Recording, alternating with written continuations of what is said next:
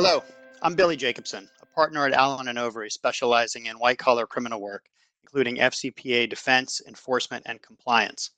This is one in a series of web chats recorded during this period of self isolation with prominent folks in the anti corruption world to help keep us all a little better informed and, frankly, to help distract me from the lack of baseball. I'm joined today by Shruti Shah, the president and CEO of the Coalition for Integrity, or C4I, an NGO based in Washington, D.C., which focuses on combating corruption in the United States and promoting integrity in the United States. Welcome, Shruti. Hi, Billy, and hello to everyone.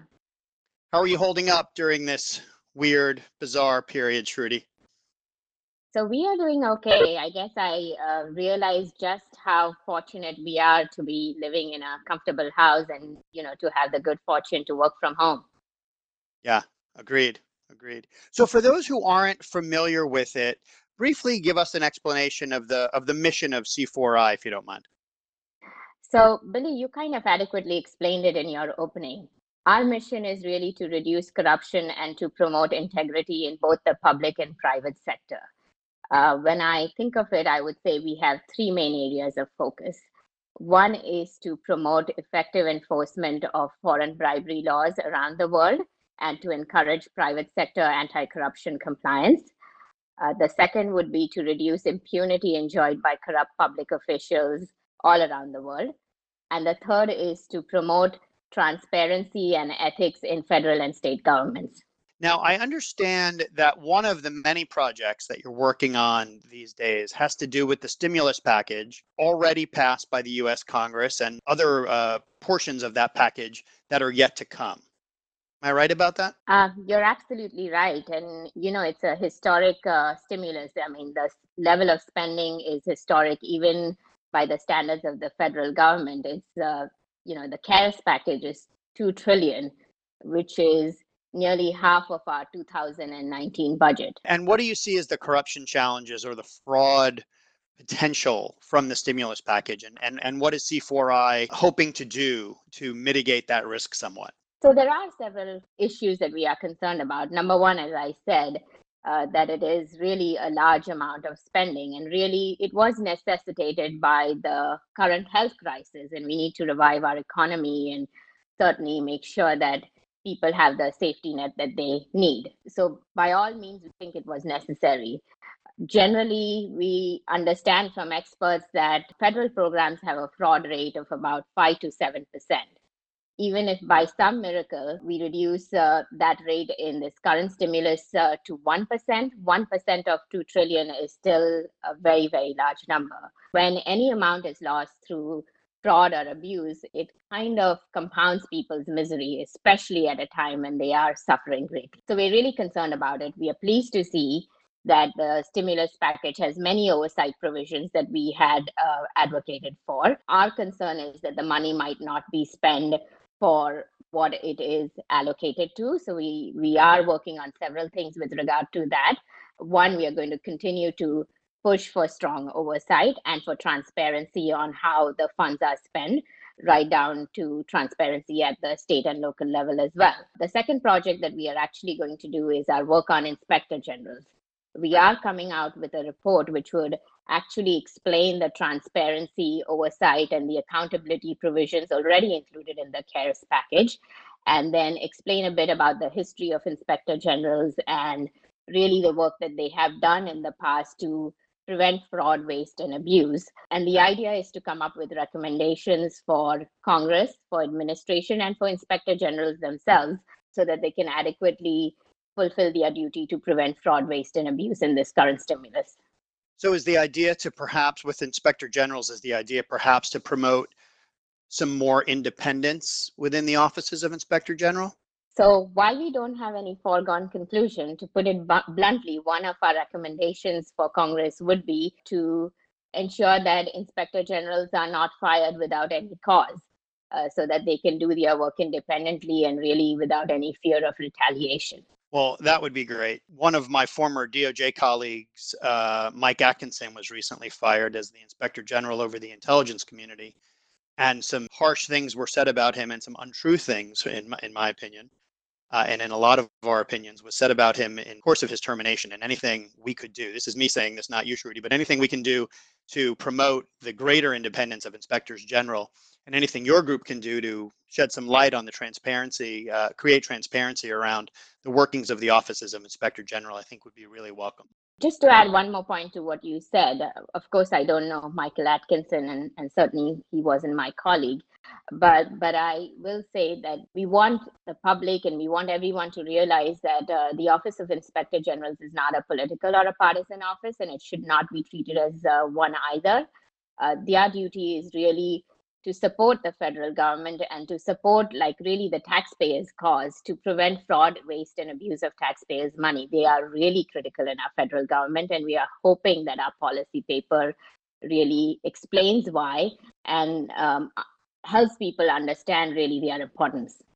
Now shruti are there any other corruption challenges um, for the private sector to face that c4i is is looking at in this current environment Certainly. So, number one, I want to say that we really value the work that the private sector is doing, particularly during this crisis. I mean, many of them have stepped up in terms of safety of their employees, communication to their employees, and other private sector companies have stepped up in several other ways. Uh, fashion gurus are making masks, beverage companies are making hand sanitizer, and so many companies are rushing to find a cure or a vaccine. All of that we greatly appreciate. But in terms of risk to the private sector at large, there is a considerable disruption in the supply chain, which makes due diligence of new suppliers difficult in this current environment because you're scrambling to find new suppliers, you're scrambling to do due diligence where information might not be available. The second thing is, uh, as we all have seen, the economy has suffered. So there is increased pressure to meet targets, increase pressure to somehow uh, make sure that your revenues are not falling beyond a certain point. So, compliance officers and really every employee of a company should be vigilant that integrity doesn't fall by the wayside.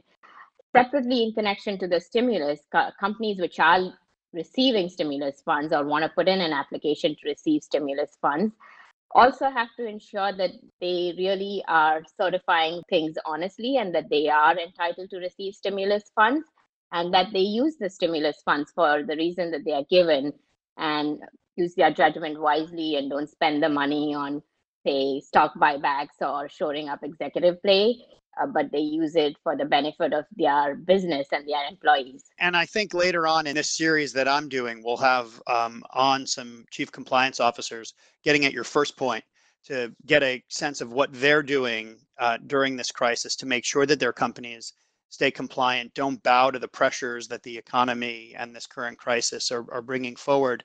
Uh, which is hard during a period of remote work, not having eyes on, not being in the office, not being able to travel around the country and the world to various locations to make sure everything's okay. It's got to be a very unsettling time for a lot of reasons for a lot of people, but particularly yes. for chief compliance officers in this regard. Yeah, I, I completely agree. And and now more than ever, I think their role is so important because uh, they not only have to figure out how to do their own work in this complex environment, how to adapt their work without the ability to travel or to connect directly with uh, employees in the company, but they also have to somehow provide what I would say a beacon of hope to explain to employees and to everybody, suppliers, customers, why integrity still matters.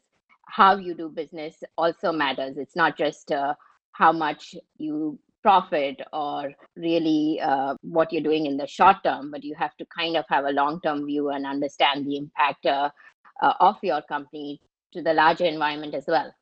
Now, Shruti, let me change uh, gears. We've been talking about domestic corruption for the most part, um, potential uh, corruption and fraud with regard to the stimulus package, et cetera. But shifting to the subject of foreign bribery, earlier this year, the Coalition for Integrity submitted comments uh, to the OECD Working Group on Bribery in connection with the working group's review of the United States implementation of its foreign bribery Act, the FCPA, and the uh, investigations and prosecutions under the FCPA.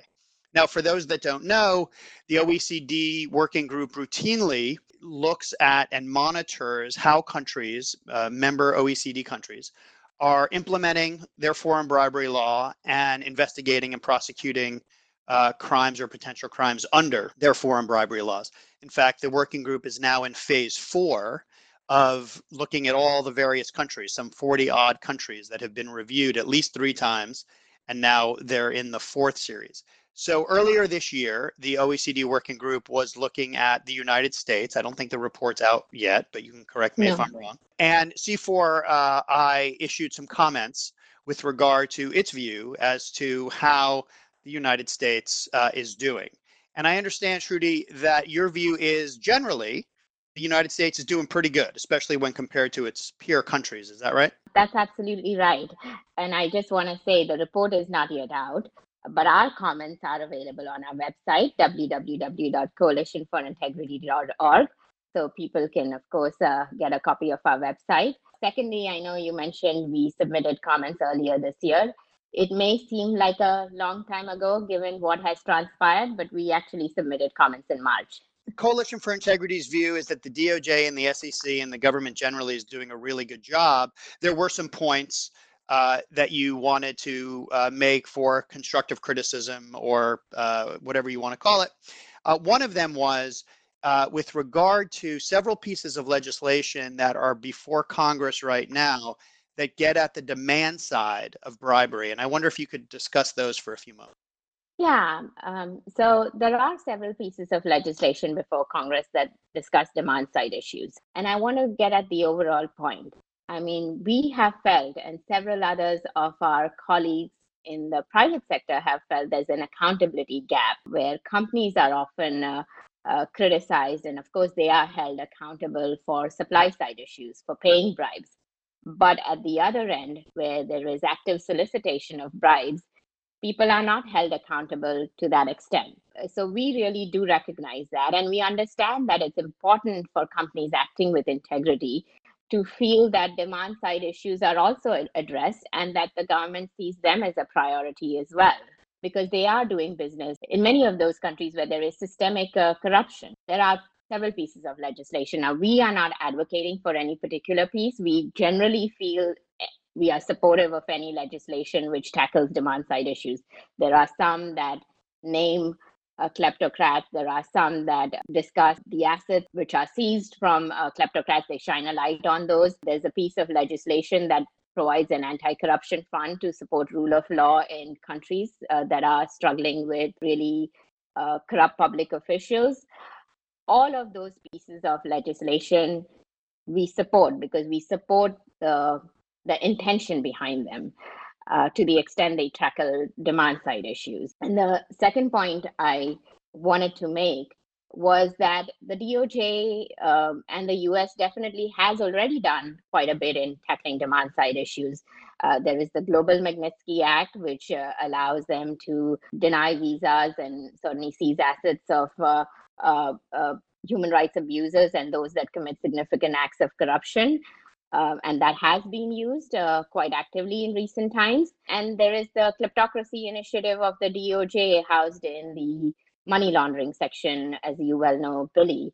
And they have also had some recent actions, the 1MDB case, the Uzbek Telecom case. I mean, they have been high profile and, and they are quite frankly welcomed by us in uh, the nonprofit community. No, I agree. And, and this all becomes an issue because, the, of course, the FCPA does not allow within the FCPA itself for the prosecution of the corrupt officials. It really just gets at the supply side of bribery. But as, as you're pointing out, in the last 10 years or so, DOJ has done a lot, including bringing uh, money laundering charges against the government officials who are demanding the bribes.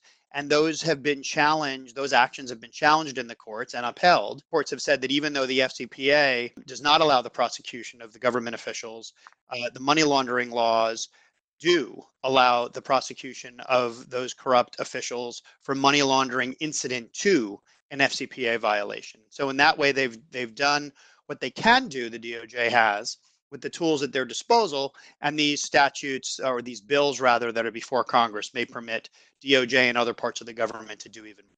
So another point made in the report, Shruti, uh, has to do with the prosecution of uh, senior corporate executives or the lack thereof. While there have been plenty of individual prosecutions under the FCPA, there have been few of very senior uh, corporate officials, and that's something that you point out in your report, right?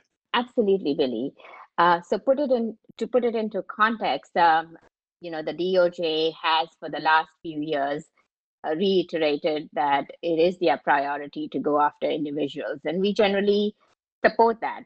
Our overall point is that there has to be a balance between both uh, enforcement actions against companies and against individuals. Because, say, if you just concentrate your enforcement actions against companies, then individuals might not necessarily have the incentive to engage in uh, what I would call ethical behavior. And similarly, if you are only going to levy enforcement charges against individuals, then company boards might not have the incentive to give budget outlets to the compliance department. So both are necessary, and the pendulum can't swing too far either way. But you specifically mentioned uh, individuals in senior positions at large uh, public companies. And now that's something we have pointed out, uh, particularly because when you when there is only one public study on um, FCPA cases out, which is the Stanford University study, which points out that though enforcement actions in, against individuals have gone up in the past years. 85% of them relate to privately held or small companies, whereas the majority of the DOJ's fines and enforcement actions against companies are large multinational companies. So there does seem to be a, a, lack of balance there. And I will point out that the DOJ has tried to do a little bit more. They have gone after senior officials at Braskem, at Cognizant, to name a few. And that's a trend we want to see continue because there is no greater, um, I guess, deterrent against bribery than holding individuals to account. No, I agree. That's right. The, the corporate fines will only get you so far in terms of deterring the corporate bribery. Individuals going to jail, putting on orange jumpsuits will get uh, everyone's attention much more. But do you think, Shruti, do you think the lack of senior executive prosecution is because DOJ hasn't focused on it, or is it because the lack of evidence sufficient to charge in, in many cases? While I think that question might be better put to the DOJ, I'm going to try and answer it. um, I mean, there are several reasons. One is I think we need to, uh, from our side, from uh, the nonprofit side, we do need to keep the pressure up on the DOJ to uh, you know to explain that we think it is important. Um, the second piece i think is also the fact that these cases take several years to prosecute. So just because a case against a company has settled it doesn't necessarily mean that uh, cases against individuals won't come to fruition. And third, I think, is uh, particularly what you had mentioned in one of our earlier chats that if you're going to take someone to court, you do, it is a high bar for evidence right? Settling against uh, anybody would be a little bit easier. Uh, the amount of time and resources required to actually take someone to court uh, are immense. That's right. And a, and a company may agree for a number of reasons to um, settle an action, even though it doesn't think the government could prove its case beyond a reasonable doubt in the DOJ's case. But an individual is far less likely to agree to that, be so accommodating to the DOJ but we still do want to see more individual prosecution. So we are going to continue to push for that. Okay, no, that makes sense. Mm-hmm. Okay, Shruti. Well, um, as we uh, are end our time together, and I appreciate you being on the call. Two quick questions for you on sort of a personal note. Tell me, what is it about the outside world that you most miss during this period of isolation? I think what I most miss is meeting people in person. While you look dapper on screen, it's nothing like meeting you uh, across the table for a cup of coffee. That I miss significantly, I would say. And as much as uh, I try to connect with our neighbors and stuff, it's still over a fence and it's still with physical distancing. It's not the same. And ending on a positive note, what is something positive for you that's come out of this period? I would say it would be when we were growing up, uh, and I'm going to throw a Sanskrit phrase at you, we were taught Vasudhaiva Kutumbakam, which means the world is your family. And now with this virus, in some ways, I'm beginning to realize the world is our family. I see a lot of uh, efforts in the community of people trying to help complete strangers. Everybody's trying to help everybody. And I think that's the positive thing uh, that has come out of it. We actually finally realize that we are one with the world. Well, thank you for joining uh, me. Really appreciate it. Always great to talk to you and to see you, even if it's via video. Same here, Billy. Thank you so much. Okay, be well. Bye.